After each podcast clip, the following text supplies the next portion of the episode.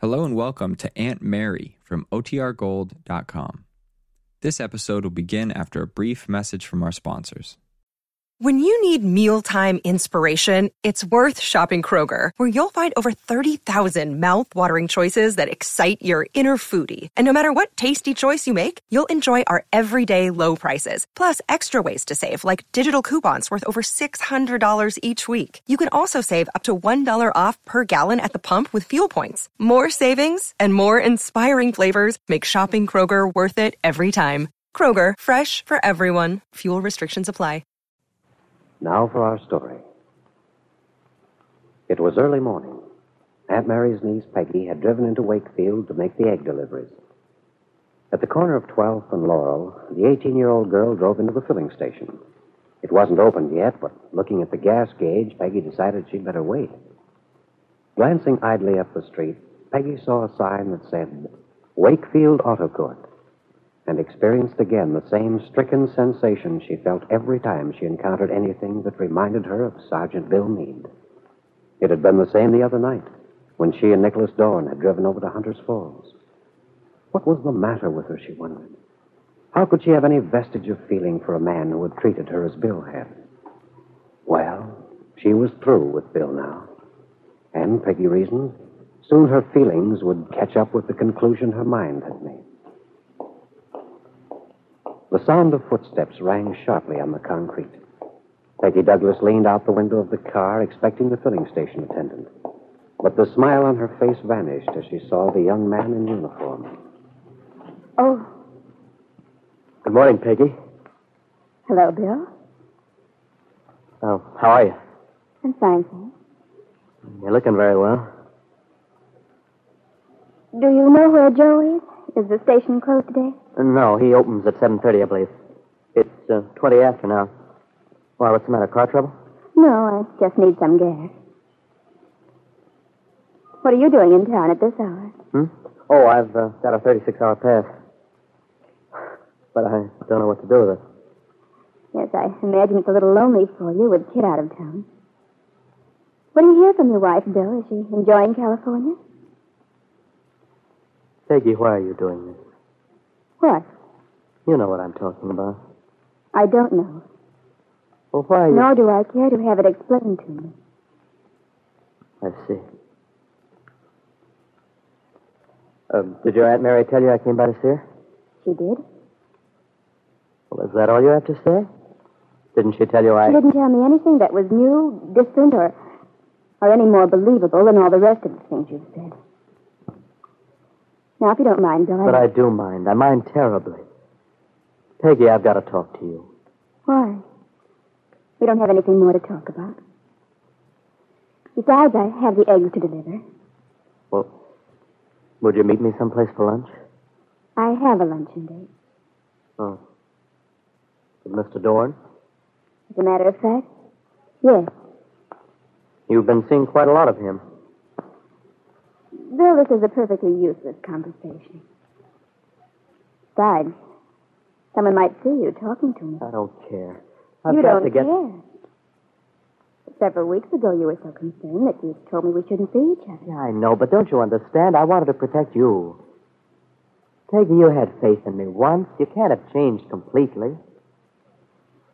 Bill, really, you're amazing.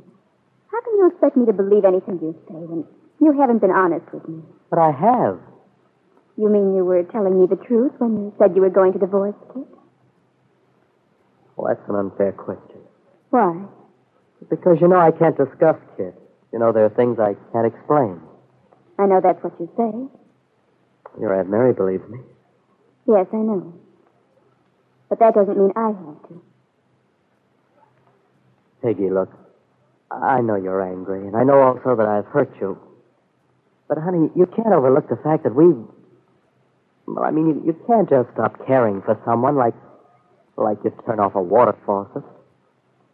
Well, I hate to disappoint you, Bill, but I did. And I can assure you that I'm not pining away. Well, that isn't what I meant at all. Then what do you mean, Bill? What is it you want me to do? Don't think about me for a few months. I mean, don't come to any conclusions about me. Please, Peggy, if you'll just wait for three months, not make any definite decisions about me, about us. What's supposed to happen in three months? Well, if you'll wait that long, you'll understand all this. I don't see what difference a few months can make. Well, big difference. A lot can happen in that length of time.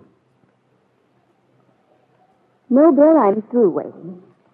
Fact, I'm through with everything from the past. I have my own life to lead now, and still, it doesn't include you in any way. I see. I suppose it does include this writer. You mean Nicholas? Yes, he's a part of my life now, but that's beside the point. The point is, Bill, you aren't. Sergeant Meade started to speak, but was interrupted by the arrival of Joe, the station attendant. Peggy immediately started an animated conversation with Joe. So, turning, Bill walked away. And in another part of town, a very pleased and confident Jessie Ward is surprised when she arrives at the Calvert Real Estate and Loan Office to find her employer already there. Well, good morning, Ben. Good morning, Jessie. Wonderful day, isn't it? You certainly sound chipper. I am. Does that surprise you? Well, considering everything, yes. As a matter of fact, I'm a proud man this morning. I never knew before I was so desirable, Jesse. What are you talking about? I had a very flattering experience last night. To have a woman go clear across the country, go to so much trouble, to have a woman so eager to marry you, well, that's very stimulating. Well, Ben, if you entertain any idea that I want to marry you because. Oh, I know, Jesse. You want to marry me to vindicate yourself to the town. To the women who've been shaking their heads all these years and saying that the primrose path never pays off. Ben, I'm in no mood for joking. Have you thought over what I told you last night? I have. And? Jesse, suppose I said no. I mean, uh, just how would you go about it? I'm interested. That's very simple, Ben. I'd satisfy the town's curiosity as to why your daughter had to go out west. The tragedy of Kit's mother's death, and I'd tell them the medical history of the Bowman family. Yes, I think the town would be quite interested in what sort of grandchild you can expect, Ben. People have been saying for a long time that your day of atonement would come. Mm, I see. Well, of course, I could deny the story, say it's a lurid, fantastic tale, the wild imaginings of a frustrated woman who. Oh, no, Ben, because the town knows of the trickery and deceit you and Kit used to get Bill away from Peggy Douglas. You fooled him about Kit's background, and you see it ties together so beautifully. With what?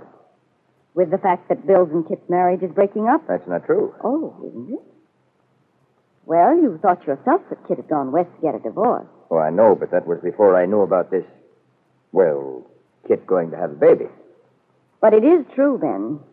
Kit and Bill are through. Jesse, did Peggy Douglas tell you this? No, Then this is just supposition on your part. I know it to be a fact. I know Bill wouldn't have told you anything because I haven't been able to get anything out of him. And there's no reason he should talk to you.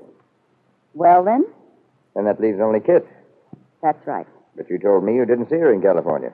I know that's what I told you. But, Ben, how do you think I. I found out any of this if I hadn't seen her or talked to her? Kit wouldn't admit anything to you. Why not? Since I happened to find out this much, she told me the rest. I don't trust you, Jesse. I don't believe you. Well, Ben, believe me or not as you want to. That's the chance you'll have to take. Oh, I'm not going to take it. I'm going to find Kit. How? You couldn't possibly. Yeah? Well, Jesse, I, I guess you've got me. I'm going to ask one favor of you, though. What's that? I'd like to think this over for a few days. All right, then. Think it over. Jesse Ward felt magnanimous. A few days? Yes, that would be all right. She knew Ben Calvert didn't need to think anything over. She knew how his mind was working. If he could only locate Kit, get in touch with her, then he'd be able to manage things. Then he could find some way to counteract Jessie's intentions. But Miss Ward wasn't worried. She knew he'd be unable to find his daughter Or rather, that's what Jessie thinks. Unknown to her, Ben Calvert has three sources, one of it which he feels sure will lead him to Kit.